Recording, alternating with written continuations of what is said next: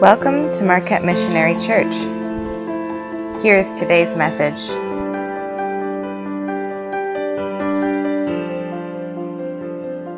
I'd like to turn our attention to the Word of God this morning. Last week we talked about Joshua chapter 23, and we talked about our focus last week. And I, I, I gave us a brief recap last week on what was happening in this time. And I'm not going to go down that road because we're going to be going down that road today. But last week, we looked at Joshua's final words. So, Joshua is the leader of Israel at this given point in time. Uh, Moses led God's people out of slavery, and, and Joshua brought God's people into the promised land. And Joshua is about to die. Joshua is roughly about 110. He recognizes his time on this earth is coming to an end, and he's got to pass Israel off. So, this is Joshua's final words to God's people. He had led them well, he had brought them into the promised land. God worked out amazing things, but Joshua is taking them to the very end. And last week we looked at Joshua's final words. Joshua looked at God's people and he reminded them of the land they were living in. The land that God's people are living in was not originally their land. Well, I mean, you could argue it was through Abraham, but at the time God's, God's people went back in, the Canaanites lived there, and Joshua warns God's people I don't want you to live as the Canaanites live. The Canaanites live a certain way. They have terrible sexual sins, and they also do this thing called child sacrifice. And Joshua warns God's people listen, don't live how the culture lives. And we actually looked at Deuteronomy chapter uh, 12, verse, verses 31. This is uh, talking about how the Canaanites live. It says this It says, You must not worship the Lord your God the way the other nations worship their God. For they perform for their gods every detestable act that the Lord hates. They even burn their sons and daughters as they sacrifice to their gods. The Lord reminded his people, and, and especially Joshua. Joshua is looking at God's people on, in his last days, and he goes, As you live here, don't be how the world is. And we kind of talked about that last week. For us as a church, we are called to be living differently than how the world is. We should not be getting our standards from the world, but from God's word. Well, last week we looked at that and we looked at how, how our focus needs to be on the Lord and on God's commands and living righteously. Well, this week we're going to pick back up in Joshua, and Joshua is not done in this last speech. So, if you uh, would be willing to please stand with me, we're going to turn to Joshua chapter 23, and we're going to read the last couple verses there, and then we're going to read Joshua 24, several verses. So, I hope that your knees are strong because we have some verses to read. So, I'm just pre warning you. If you need to lean on the front, you can this morning. So, this is Joshua 23, verses 14 through 16. It says this, and now I'm about to go the way of all the earth. This is Joshua talking. And you know in your hearts and souls, all of you, that not one word has failed of all the good things that the Lord your God promised concerning you. All have come to pass for you, and not one of them has failed. But just as all the good things the Lord your God promised concerning you have been fulfilled for you, so the Lord will bring upon you all the evil things until he has destroyed you from this good land and the Lord your God has given you. If you trans- transgress the covenant of the Lord your God, which he commanded you, and go and serve other gods and bow down to them. Then the anger of the Lord will be kindled against you, and you shall perish quickly from all the good land that he has given you. Joshua 24. I'd like to just quickly point this out. Just because in your Bibles there is Bible or chapters and verses, it doesn't mean a thought changes. So Joshua 23 ends but 24, it's the same thought. So we're going to jump right into 24 1. Joshua gathered all the tribes of Israel to, to Shechem and summoned the elders and the heads and the judges and officers of Israel, and they presented themselves before God. And Joshua said to all the people, Thus says the Lord, the God of Israel Long ago, your fathers lived beyond the Euphrates and Terah, the father of Abraham and of Nahor. They honored their gods. Then I took your father Abraham from beyond the river and led him through all the land of Canaan and made his offsprings many. I gave him Isaac.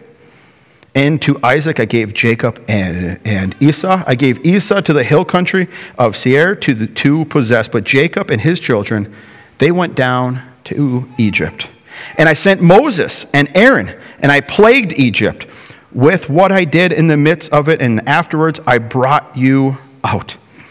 I brought your fathers out of Egypt, and you came to the sea and the Egyptians pursued your fathers with, with chariots and horsemen to the Red Sea. And when they cried to the Lord, he put darkness between you and the Egyptians and made the sea come upon them and cover them. And your eyes saw what I did in Egypt. And you lived in the wilderness a long time. Then I brought you to the land of the Amorites, who lived on the other side of the Jordan, of the Jordan and they fought with you, and I gave them into your land, and you took possession of their land and destroyed them. Then Balak, the son of Zippor, the king of Moab, arose and fought against Israel, and he sent and invaded Balaam, the son of Beor, to curse you. But I did not listen to, to Balaam. Indeed, he blessed you. So I delivered you out of his hand. And you went over to the Jordan, and I came to Jericho, and the leaders of Jericho fought against you, and also the Amorites, the Perizzites, the Canaanites, the Hittites, the Girgashites, the Hivites, the Jebusites, the Perizzites. Did you guys catch that last one? Just making sure. And I gave them into your hand, and I sent the hornet before you, which drove them out of the land, and the two kings of the Amorites. It was not by your sword or by your bow. I gave you a land on which you have not labored, and the cities you have not built, and you dwell in them. You eat the fruits of the vineyards, the olive, olive orchards that you did not plant. Now, therefore, fear the Lord and serve him in sincerity, in faithfulness. Put away the other gods of your faithful father, serve beyond the river in Egypt, and serve the Lord. Let me pray. Father God, as we look to your word today. Father, as we read what Joshua writes to your people, Father, I pray, Lord, that you will come and speak to us and minister, us, minister to us today. Lord, may we be reminded today of who you are and of your faithfulness in our lives. Father, we give you praise in Jesus' name. Amen. So I realize that was a lot of scripture. You guys may be seated this morning here. Um, but I wanted to share that with you because, uh, like what I said, Joshua's at the end of his life here, and he's giving God's people a history lesson. And we talked briefly about this last week, but he's basically reminding God's people let me tell you what God has been doing this far. Let me remind you of who you were at one point and where God has brought you to now. And it's so interesting, and I think it's so important at how he brings us down memory lane.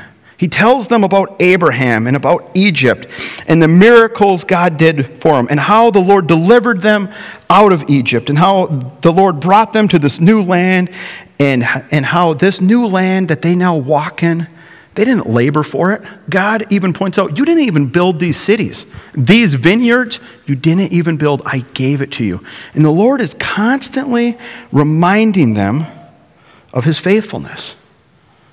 That God has been faithful to his people from the very beginning. He called Abraham and he was faithful to him. He gave him a son, which had more sons, which had more sons. And I have been leading you and I've been taking care of you this far.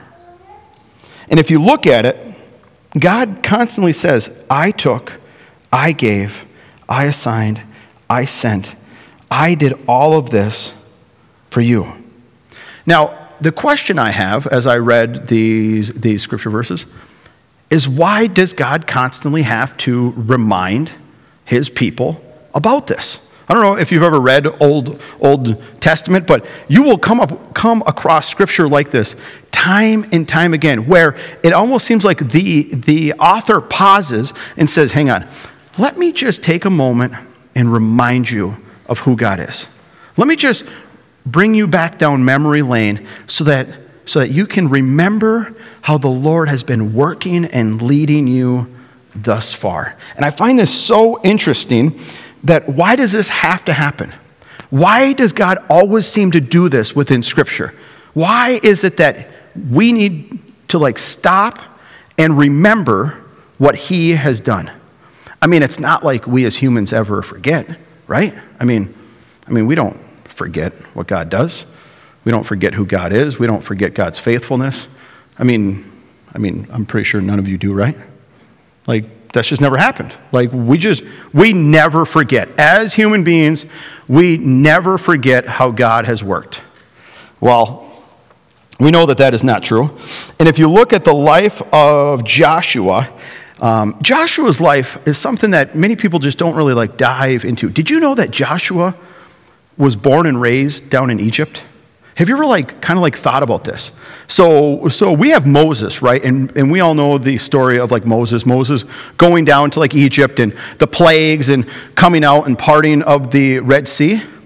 Did you know Joshua lived in that time? That Joshua was born in Egypt, lived in Egypt, watched Moses lead them out of Egypt, watched them watched all the plagues. Joshua lived literally through some major, major events. And Joshua was with Moses, and he saw God do all of these miracles. And I think it's, it's important that Joshua reminds God's people about who God is. Because Joshua also knows, as we know, mankind's memory is very, very short lived. We forget what God does we, we even forget major events within our own human history. You know, um, I believe it was Winston Churchill said that if we don't know history, history will repeat itself, or somebody, somebody famous said that. We know that even within human history, our memories are very, very short. But see, Joshua lived, Joshua lived quite a life. Like I said, he came up out of Egypt, he saw everything.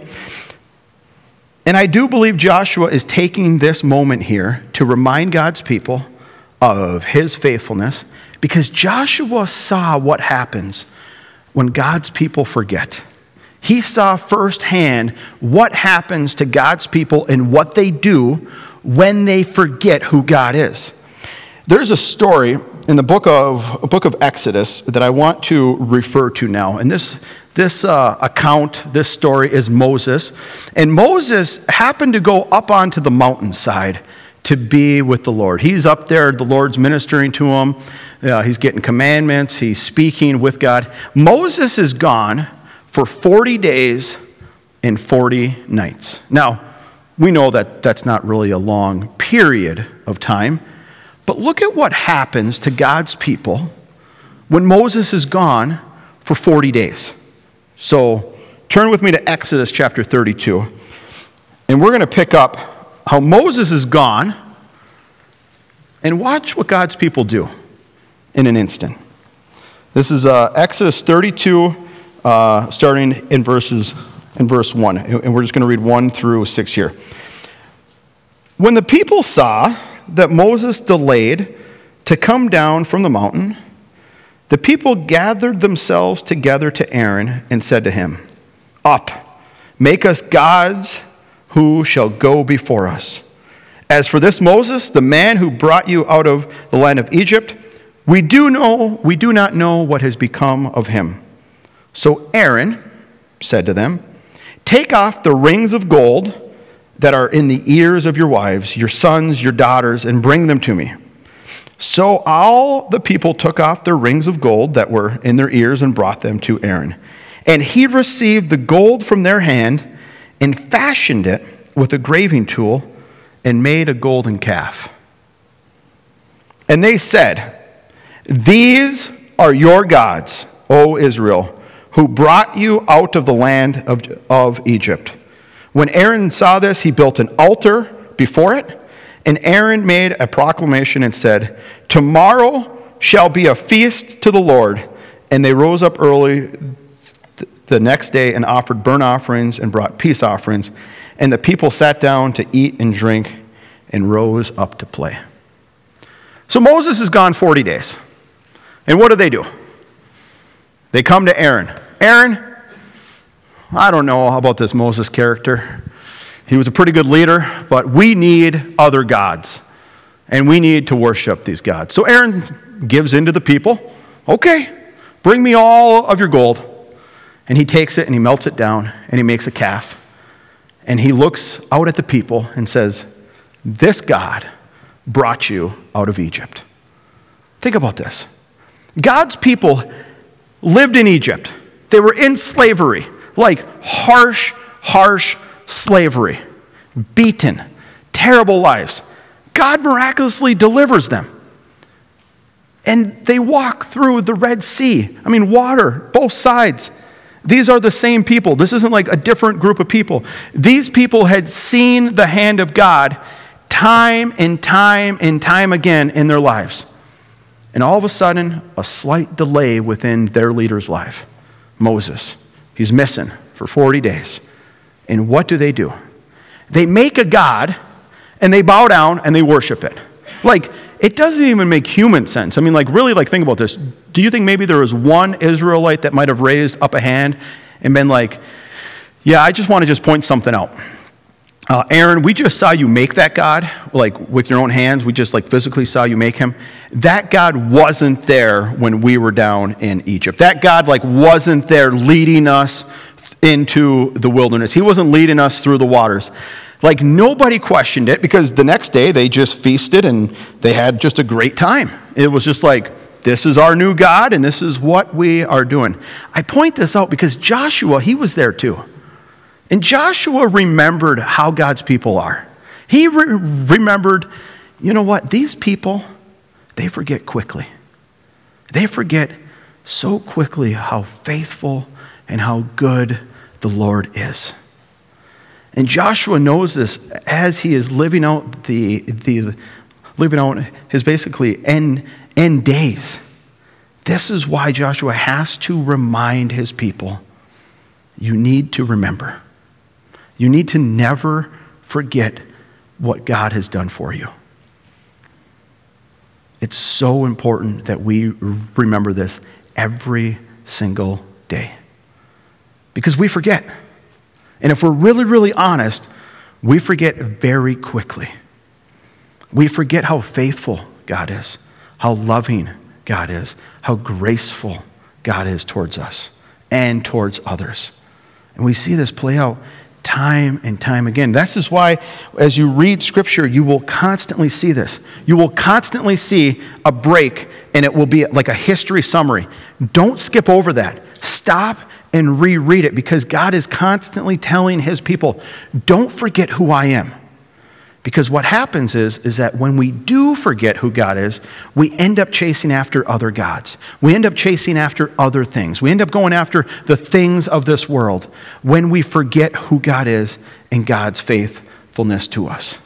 And I bring this up because, because guys, I, rem- I know how quickly we forget even in my own life. It's easy to forget on a day to day basis what God has done. Now, you guys might be sitting there thinking, well, Pastor, you should never forget. Well, I'm still human. We forget. Like, do you wake up every single morning and remind yourself of who Jesus is? Every single morning, we need to wake up and remind ourselves, either through God's word or through prayer, who Jesus is. That this Jesus came for us. He came to rescue us, He came to save us. And it's interesting, and, and I would love to do an entire Bible series on this. It would take way too long. But as you look at the Old Testament stories, you could literally, you can bring them right to today. That God has always been faithful to his people. He always saves them. He always redeems them. He always loves them. We need to be reminded daily, church, of who God is in our own lives. Because we can forget and we can get distracted so quickly with the things of this world. Everything around us is just a distraction, and it can throw us off on who God is. And I want to challenge you, church remember who the Lord is. I believe we do that by spending time in God's Word. We do that through worship. We do that through, through you know, coming to church on Sunday mornings. But we need to be reminded constantly this is how faithful God is to us. He is always faithful. And I would say, even, even as I look to our nation and as I look to the future of this nation, I think, God, you will be faithful. You, you, you are always faithful in all times, in all circumstances, in all things. And I also think it is interesting that there is a reason why we do communion together. Have you guys ever like really thought about communion? Like say communion is us doing what? Remembering. Like Jesus literally says, I want you to do this in remembrance of me. That when we gather together as a church family and, and when we seek Him and when we look to His Word and when we spend time with Him, we need to remember what He has done. And I'm going to um, invite you to get your communion elements. If you did not get them, we do have a few left back there that can get, that can get passed out. But I want you to just take a moment and I want you to look at these communion elements here. And, and I realize they're a little bit difficult to get open at times, and you got a top to it, and you got that. But before we read scripture on communion, I want you to just take a moment here and look at these two elements. I want you to really remember what they are. We're not just eating a terrible piece of tasting bread on top and drinking some old juice together we are remembering what God has done. Joshua warned God's people don't ever forget God's faithfulness. And as I think about communion, we have these two elements here. We have that, that piece of bread that represents Jesus' body. That, that Jesus himself, Emmanuel, I love that, God with us, Jesus himself came and sacrificed his body for you and for me. He did that. We also have the juice here, which represents the blood that Jesus poured out for us. That Jesus Christ came, God's one and only Son. He came, and not only was he brutally beaten and hung on that cross in his body, but his blood was poured out for the, for the forgiveness of our sins. And I want you just to, just to take a moment right now.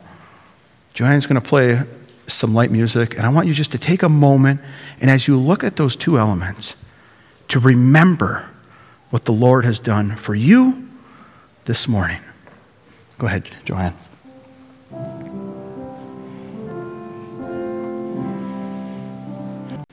It says this. It says, this is Jesus speaking here. It says, When the hour came, he reclined at the table, and the apostles with him. And he said to them, I have earnestly desired to eat this Passover with you before I suffer. For I tell you, I will not eat it until it is fulfilled in the kingdom of God. In verse 17, it says, And he took a cup. When he had given thanks, he said, Take this and divide it amongst yourselves. For for I tell you that from now on I will not drink of this fruit of this vine until the kingdom of God comes. And he took bread, and when he had given thanks, he broke and he gave it to them. And he says, This is my body, which is given for you. Do this in remembrance of me. And likewise, the cup after they had eaten, saying, This cup is poured out for you.